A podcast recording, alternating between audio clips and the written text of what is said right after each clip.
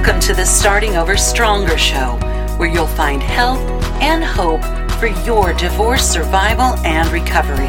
Divorce well, live well.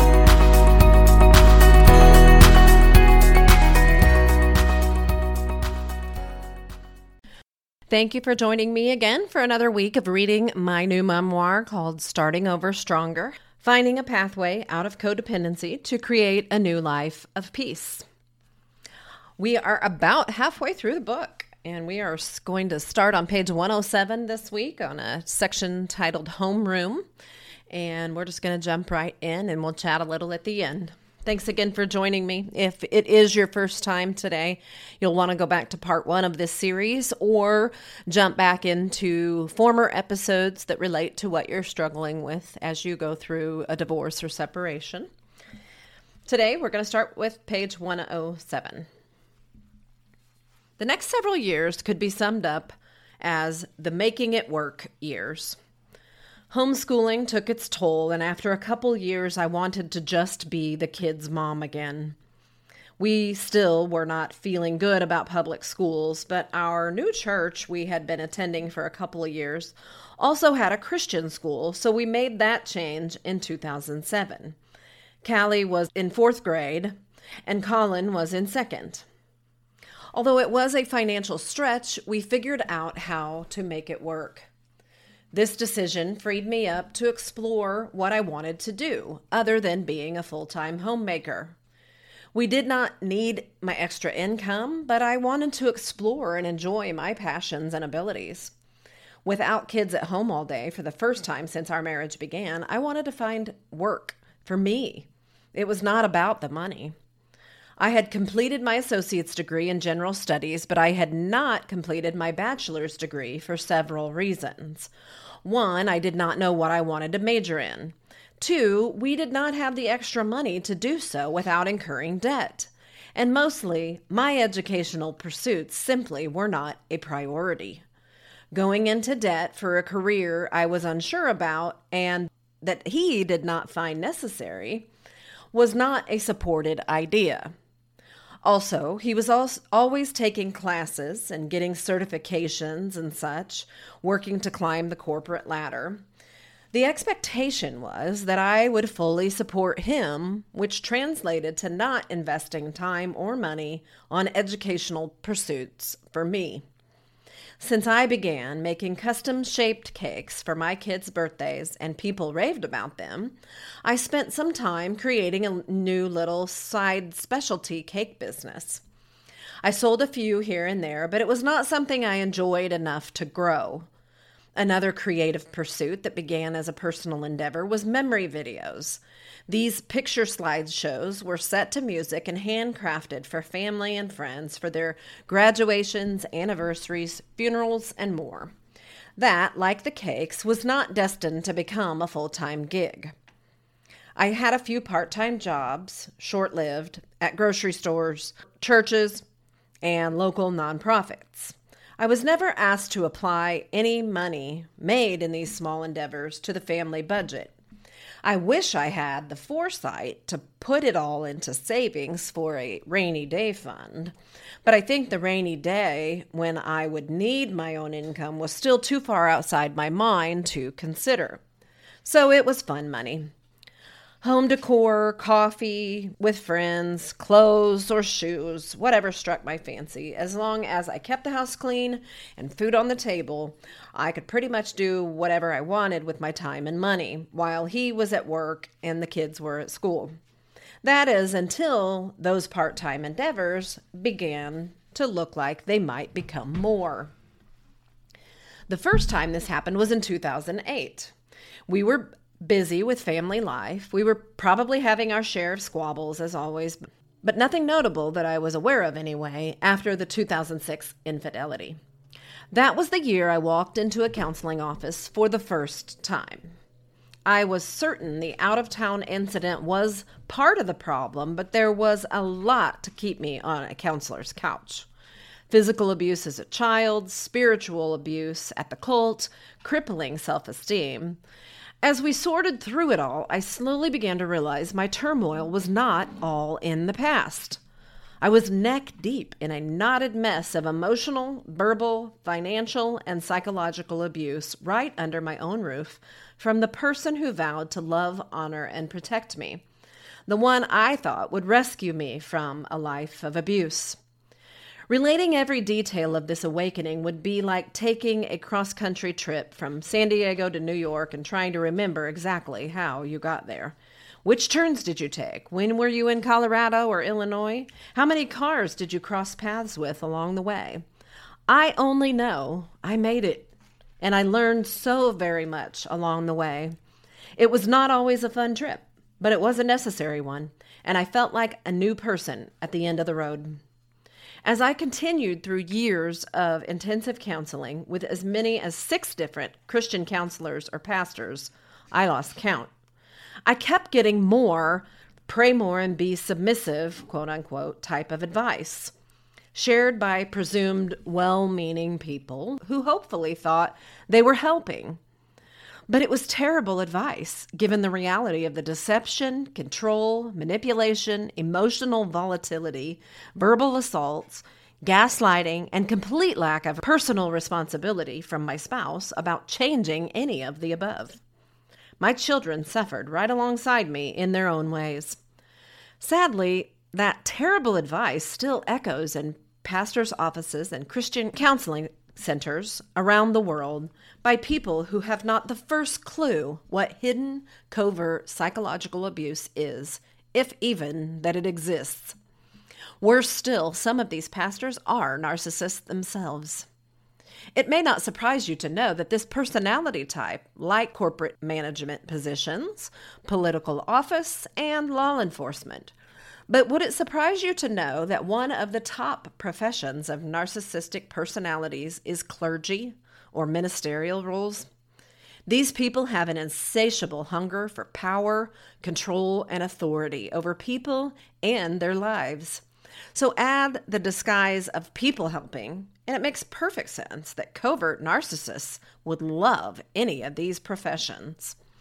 Thankfully, two of my Christian counselors, Sheila and Chris, were not naive like the rest. They saw the truth, and they shared it with Stan and me, even when the truth was not pretty. They both already had education and experience with the reality of my marriage dynamics. They believed me. They confronted it.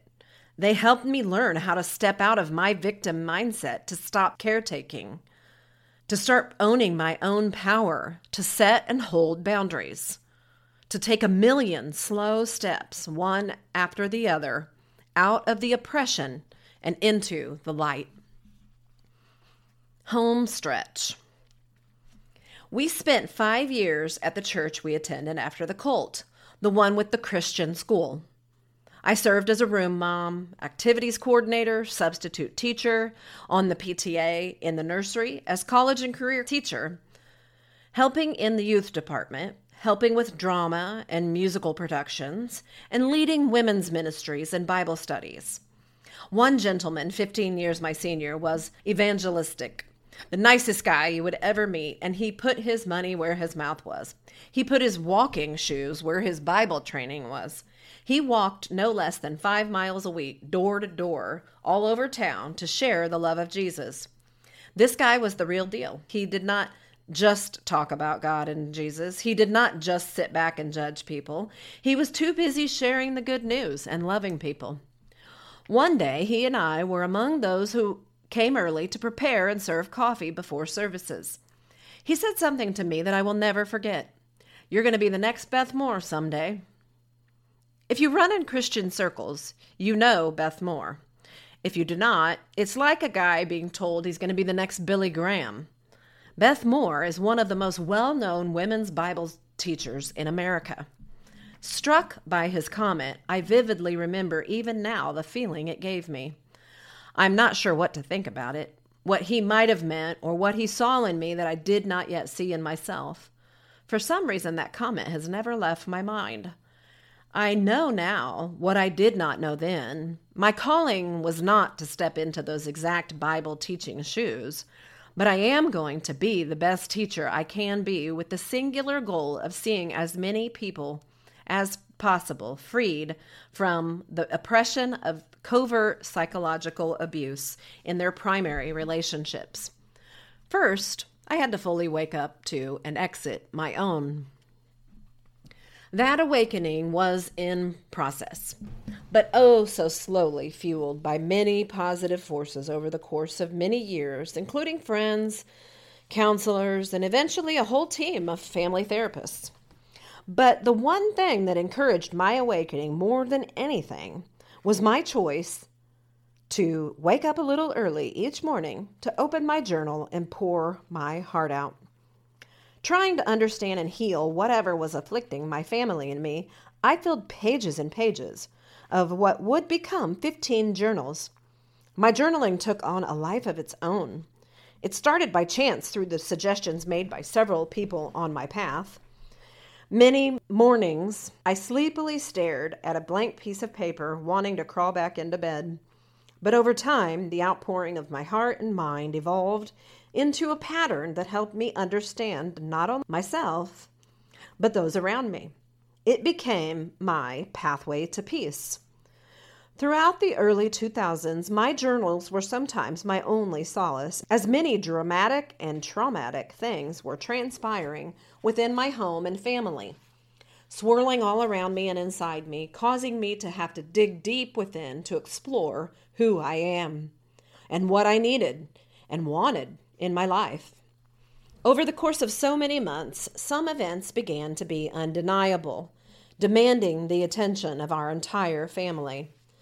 Some devastating events took place, harm to one of my children that is unfathomable. This once again inside a church, and again dismissed and denied by the church leadership. Suddenly, a handful of years after the cult exodus, we found ourselves again leaving a church. And because our church was also the kids' school, that changed again too. This time, though, we were not only not being loved and protected well by those we should have been able to count on, but what had happened was creating a situation we would no longer be able to ignore that caused further unraveling in our marriage.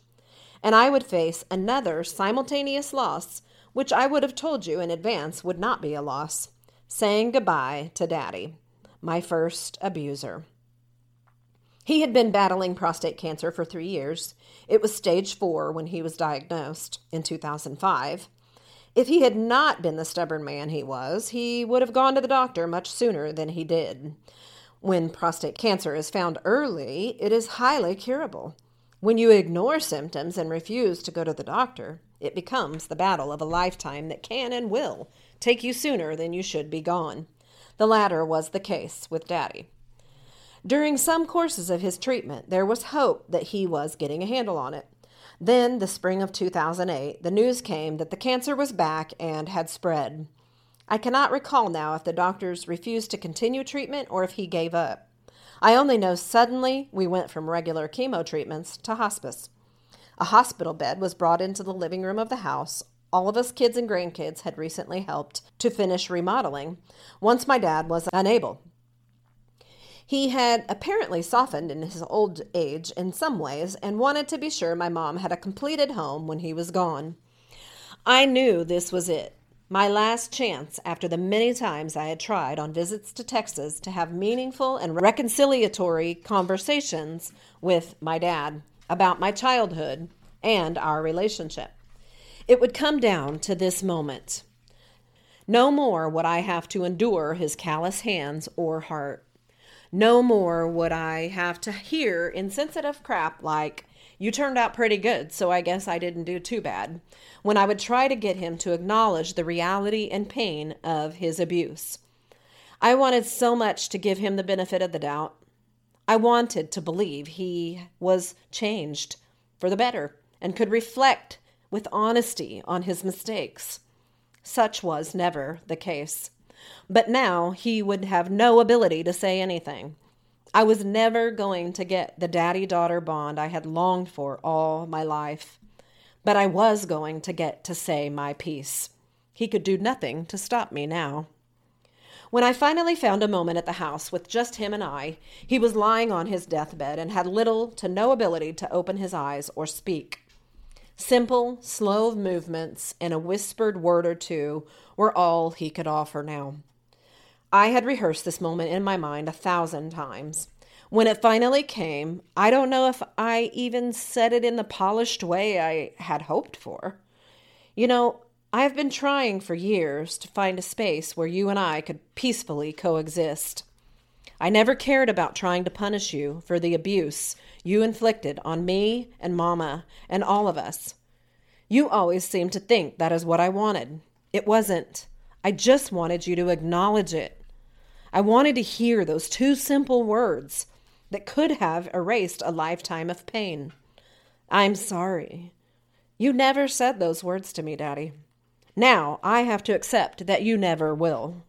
And I never will have the daddy daughter relationship I wanted and deserved. Instead, you are leaving long before you should, and you're leaving a legacy of pride and pain rather than one of healing and restoration. That was your choice. Here is mine.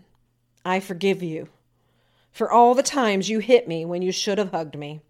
For all the times you made me watch you hit my mom when you should have just spoken to her and worked out your differences.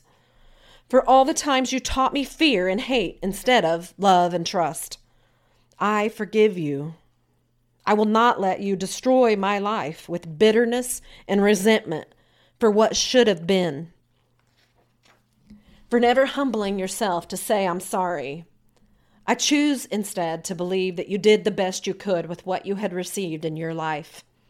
I am sorry that you never had anyone show you how to humble yourself, how to own your own wrongdoing and shortcomings, how to repair relationships, I'm sorry you did not choose differently.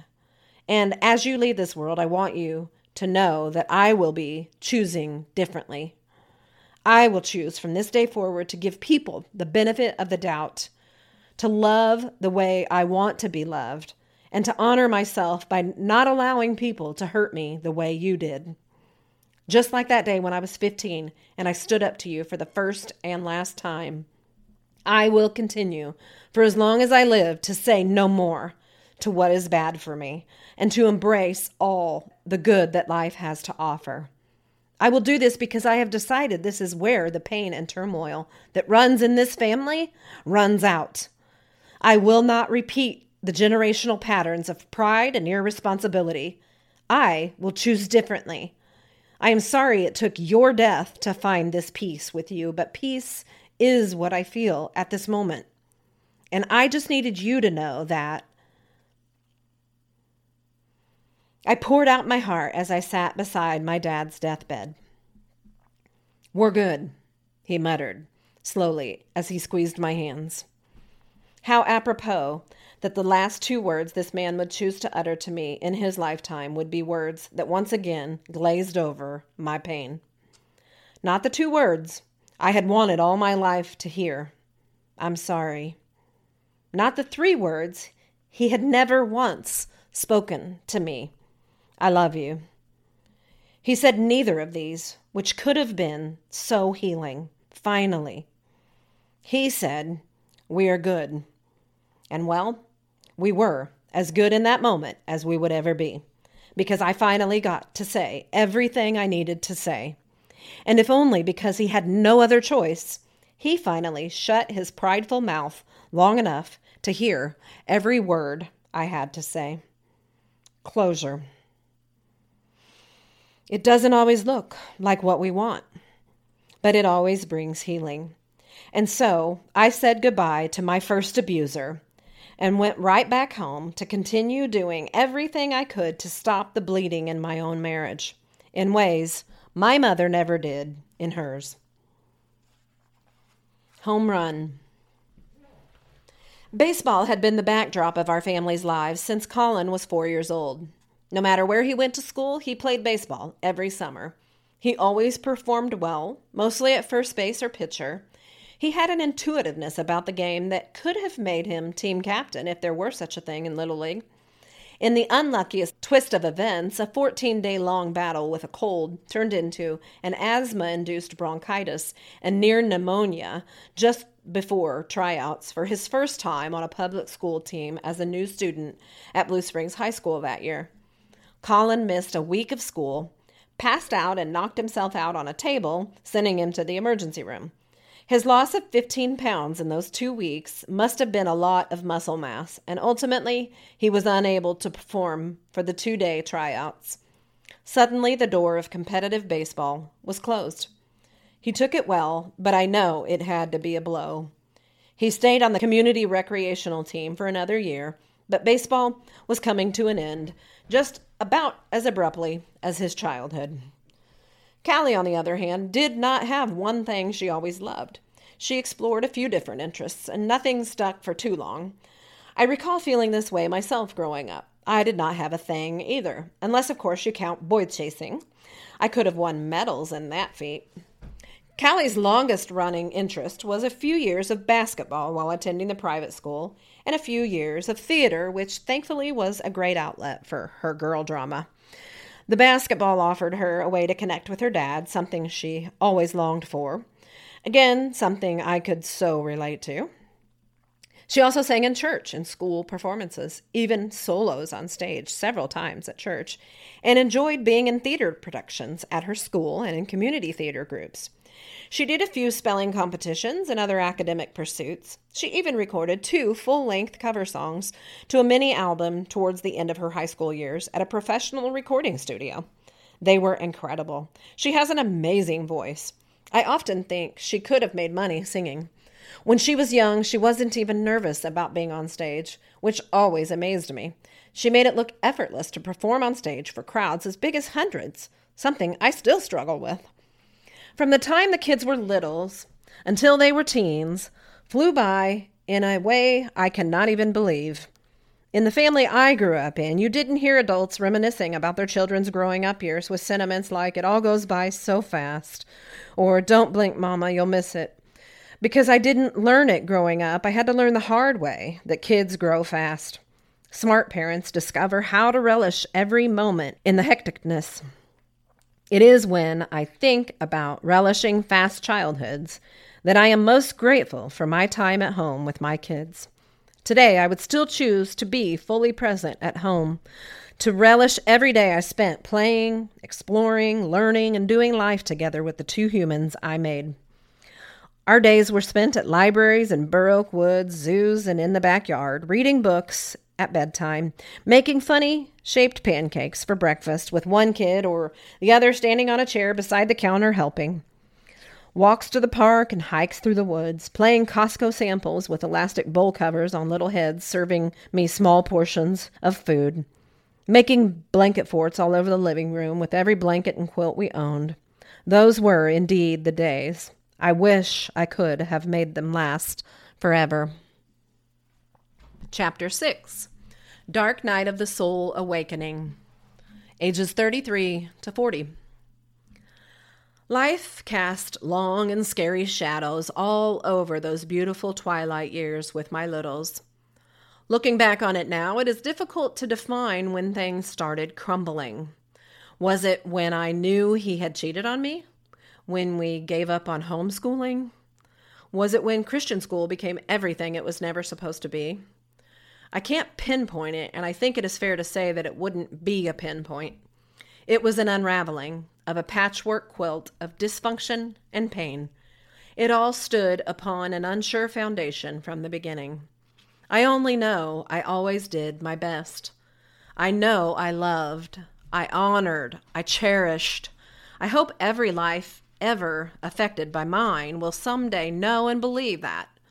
I have learned how to release those who cannot accept or love the real me and be grateful for all who do.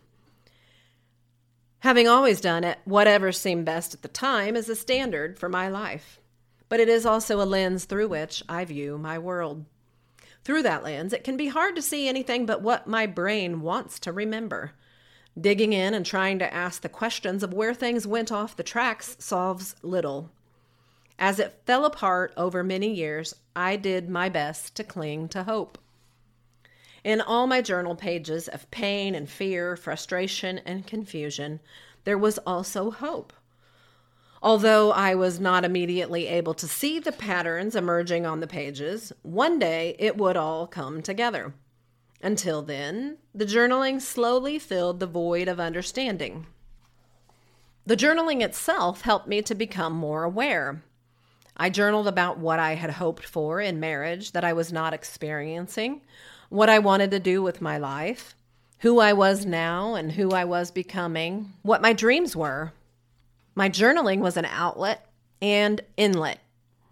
Out flowed my worries, prayers, needs, and thanks. In their place flowed clarity and peace I had never known. I was putting things together in my mind that I had not been able to make sense of. Getting to know and love me was my full time job for years.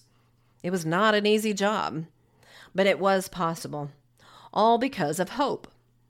On each page of every journal, every tear was dried, every hurt soothed, every fear turned over to the one who could slay it.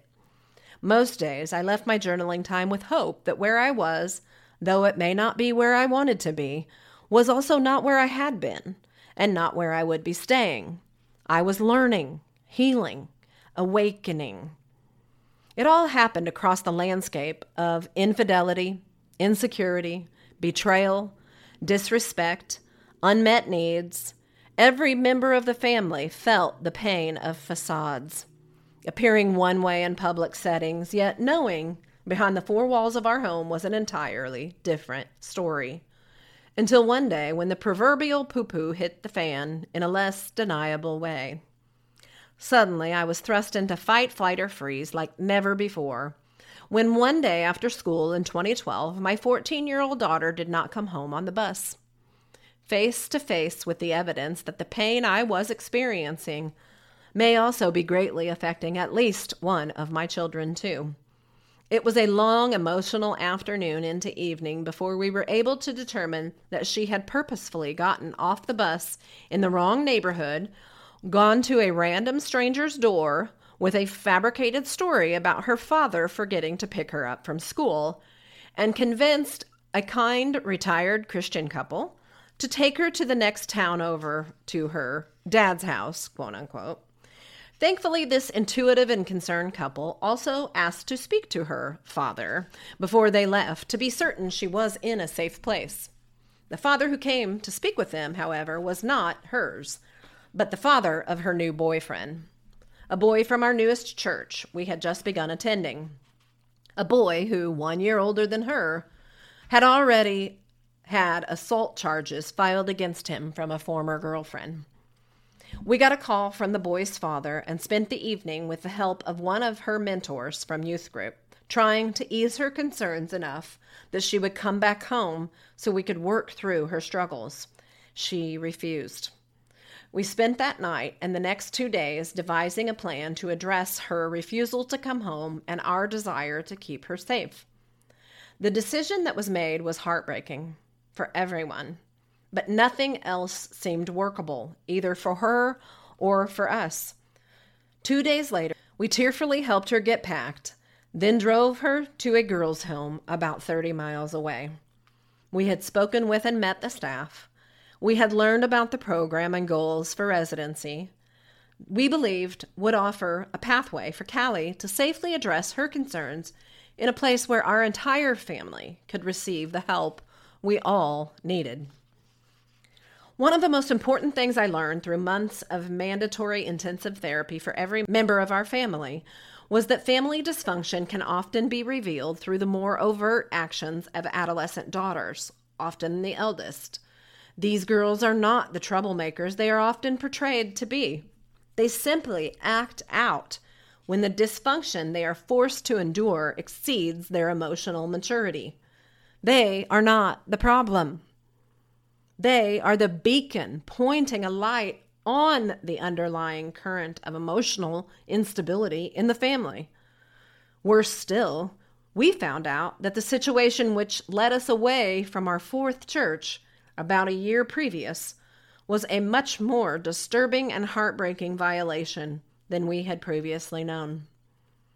as all of this unfolded, I had no choice but to awaken more and more to the reality of how dysfunctional my marriage was and the effect this was having on my children.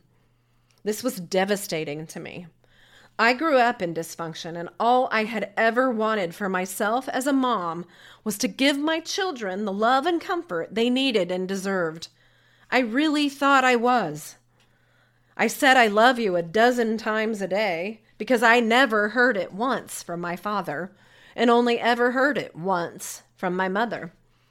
I made a concerted effort at bedtime to read to the kids and to talk with them about whatever was on their minds to apologize when I had overreacted or when I knew I had hurt them, and to be kind and respectful to them in every situation.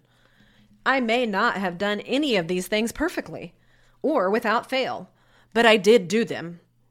And that was more than I ever had received as a child. I doubt any of us ever achieve parental perfection, but admitting our imperfections goes a long way. Janet, the therapist I saw individually from the girls' home, was instrumental in helping me to identify the narcissist empath dynamics of my marriage to Stan.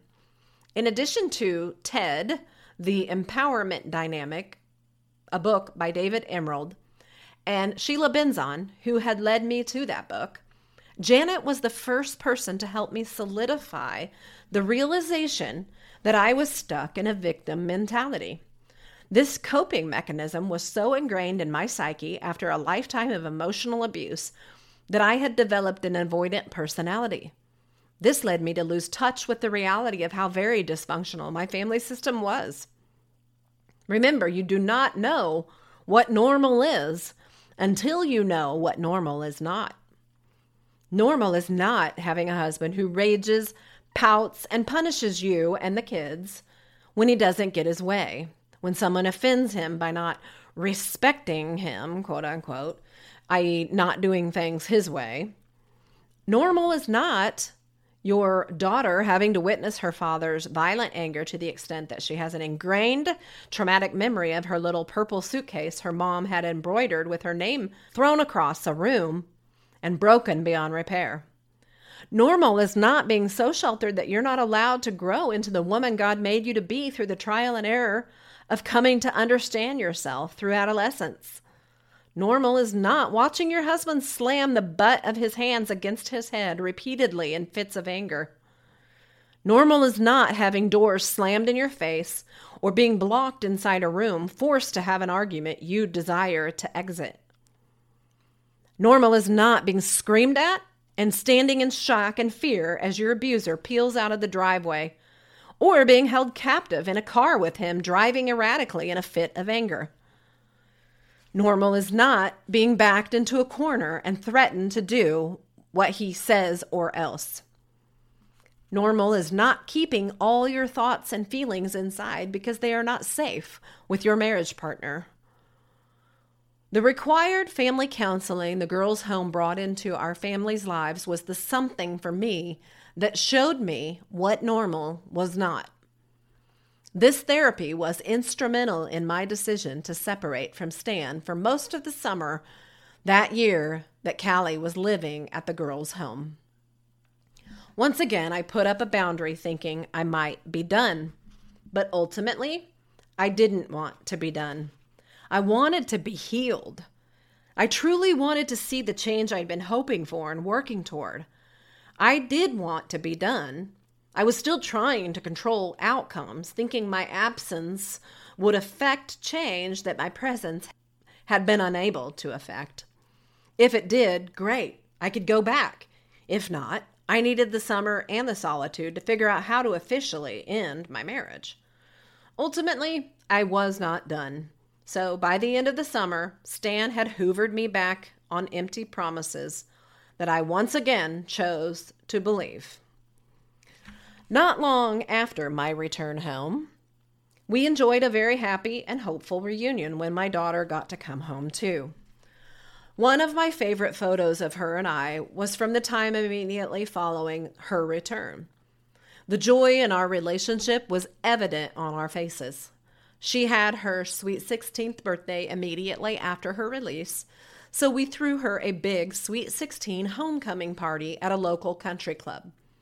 All our family and her friends helped us throw her an incredible welcome home homecoming where we all got dressed to the nines in gowns and suits just like the school homecoming she had missed during her time away. I wish the joy and excitement had lasted. The truth that prevented it from being our new reality was that what needed healed still was not. We had not learned what we went through all of that to learn. As unfair as it was, Callie had seemingly felt everything our family had been experiencing more intensely than any of us until she could not handle it anymore. Once her pain was compounded by an even worse traumatic pain, she would open up to us about the depth of abandonment our decision to place her in the girls' home had caused for her. She didn't sugarcoat it either. When I needed you more than I ever had before, you sent me away, and all that did was teach me how to never need you again. I still cannot write that without crying, sobbing sometimes. I have never been more heartbroken in all my life. It still tears my heart in two, and it always will. All I have ever wanted her to know and believe in her heart was that I would have given anything to be able to be what she needed. But my world was breaking in pieces too. I couldn't even be what I needed. I don't know if I will ever be able to truly convey how much I would do differently if I had it to do over again. To this day, I still don't know. I still don't think we have reached the depth of the roots of her pain. I would give anything. Our decision to get her the help we had hoped the program would be, not only for her, but for our entire family, was another no more. We could not take any more chances that she would do something foolish, like running away and letting strangers drive her somewhere, or worse. And even before she was back home, at age 40, my next no more was on the horizon. My marriage was dying. I could and would fight it with all I had. I said that divorce was never the answer for an exceedingly long time refusing to accept defeat, even when I had lost all hope. When I said my vows, I meant them. Right up until the very end, I had just told our final marriage counselor, "We may never be perfect, but we'll we'll make it work. We always do." He gave no indication, but I have to wonder if he went away shaking his head in disbelief at that session. The retraction came out of nowhere when all talk for months had been toward ending things. With God, all things are possible. What more could I do or say? How could I mold myself more to fit into this die cast of a life? I had all the right catchphrases and questions. If sheer determination alone could accomplish what I had desired and intended for so long, I would be telling you a different story. Instead, my marriage was dying. Yet I was beginning to see something I never thought I would see within that realization hope. I did not know what my future held, but I had great hope because I was finding me, learning to love who I was and what I might bring to the world if given the chance to be free and find tr- my true self. That inner knowing deep inside, fostered by the Pathway to Peace journaling process I was continuing to immerse myself in daily, even when I could still not admit it out loud to myself, things were going to be okay. I was going to be okay, come what may, even as the storm rolled on out of control. Well, that, my friends, is uh, the end of chapter six. So I think that's a good place for us to stop reading today.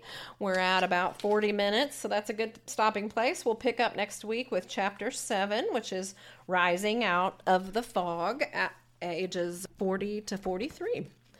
So, thanks again for joining me this week. I am really enjoying reading this book. Um, had an emotional moment there I wasn't expecting, but I still am never never able to read those words without that because there's just such pain in that still. But that is what this book is all about is getting in touch with the pain and my hope for you is that as we now begin to really dig into where I changed my life rather than just all of the things that had been going on in my life the whole time, that you're going to see how you can apply Pathway to Peace journaling to your life and where you're stuck. Because maybe your stuck places are different than mine. But what I am going to share with you and how I journaled through Pathway to Peace is going to give you an opportunity to journal in a way you never have before, and it will help you awaken to whatever it is that has you stuck. So, listen for that as we continue to read through the next several weeks. As I mentioned earlier in this episode, we are now uh, at the halfway mark in the book, and we will be picking up reading next week on page 125. And there's a total of 200 ish pages. Um, so we are getting there. And so, at, like I said, um, we probably have a handful of weeks left reading the book to, to finalize it. We will most likely take the week of Thanksgiving and Christmas off, so probably uh, we'll take through the rest of the year to finish reading this book. And then um, sometime between now and then, I will make a determination about how I will be utilizing this podcast going into the new year in 2023. And I will let you know that decision when it is made.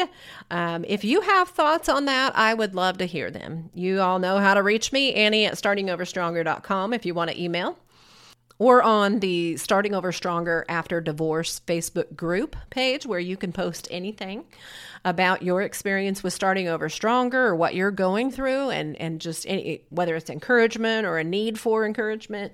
Um, share whatever you'd like there. And when one thing I would love for you to share there is what would you like to see happen on this podcast going forward? We have a lot of listeners out there, and I sometimes feel like I'm talking into the abyss because I never hear anything back from you guys. So um, I know you're listening and I appreciate it. And I'm so glad you're here. So get back with me and let me know. What do you like about this podcast? Do you like um, do you like the readings? I mean, I don't have another book to read to you, so we, maybe maybe I could read another book but what about you know the the interviews and the SOS stories? Yeah, you know some of the interviews were important topics. You know, attorneys and financial advisors and therapists and things that you know are real practical matters that you're dealing with as you go through divorce.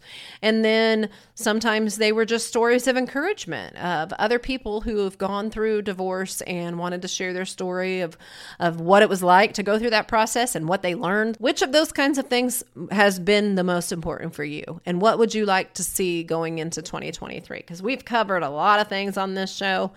And I know for sure one thing that I am going to spend some amount of time on is a new service that I am offering that you'll find on the startingoverstronger.com website, which is called the Mindful Divorce. And that is just simply a totally different approach to divorce. Most people think the first thing they need to do when they are going through a divorce or wanting to go through a divorce is to f- hire an attorney. And what I am encouraging people to do is reconsider that because that is taking an adversarial approach. And the path of litigation is the traditional model of divorce, but it doesn't have to be that way. And in fact, if both of you are willing to sit down with a coach and have a conversation about your divorce and what you would both like to see to come out of the divorce, and you're both willing to utilize positive communication techniques and to really, you know, dive in and put your heads together and figure out how to make the most of your divorce, how to make the decisions that you need to make about your finances and your kids and your house and all of those things. You can literally get divorced with one or two coaching sessions, one or two sessions of mediation with a mediator who will then help you write up the agreement that you have come to, and you can have an attorney submit that for you. And with all three parts of that process, you will have spent so much less than you would by hiring even one attorney, let alone two. So think about it if that's you, if that's your situation, or you are facing that, it's coming in your future, you want a mindful divorce. I promise you, you do. And yes, it does require two willing parties, two reasonable people who can put aside their hurt and their anger and do what needs to be done. And yet, you know, also as a coach, we can talk through the places of anger and hurt and pain and tension. And we can have individual sessions if need be for that, or we can just really create space in those sessions for people who need to be heard and you know just really work through things in a positive way uh, unlike you will ever get with the litigated divorce. So um, check out what I have uh, added to the startingoverstronger.com website about mindful divorce. You'll find a little bit about that on the homepage and, and even more on the coaching page. And then, of course, you know, you can book a, a mindful divorce consultation. Uh, you can contact me at Annie at startingoverstronger.com if you have just questions about that and how it works. I'll be happy to answer any questions you might have. But that is the way of the future. Stop you know, making divorce this boxing ring where everybody's in their corners and they come out swinging. That's just not conducive to good health for either party or their children. So let's talk about how to do divorce differently. That's what the mindful divorce approach is all about. So reach out if that uh, is something that you could benefit from. And I will see you here again next week for more Starting Over Stronger, finding a pathway out of codependency to create a new life of peace.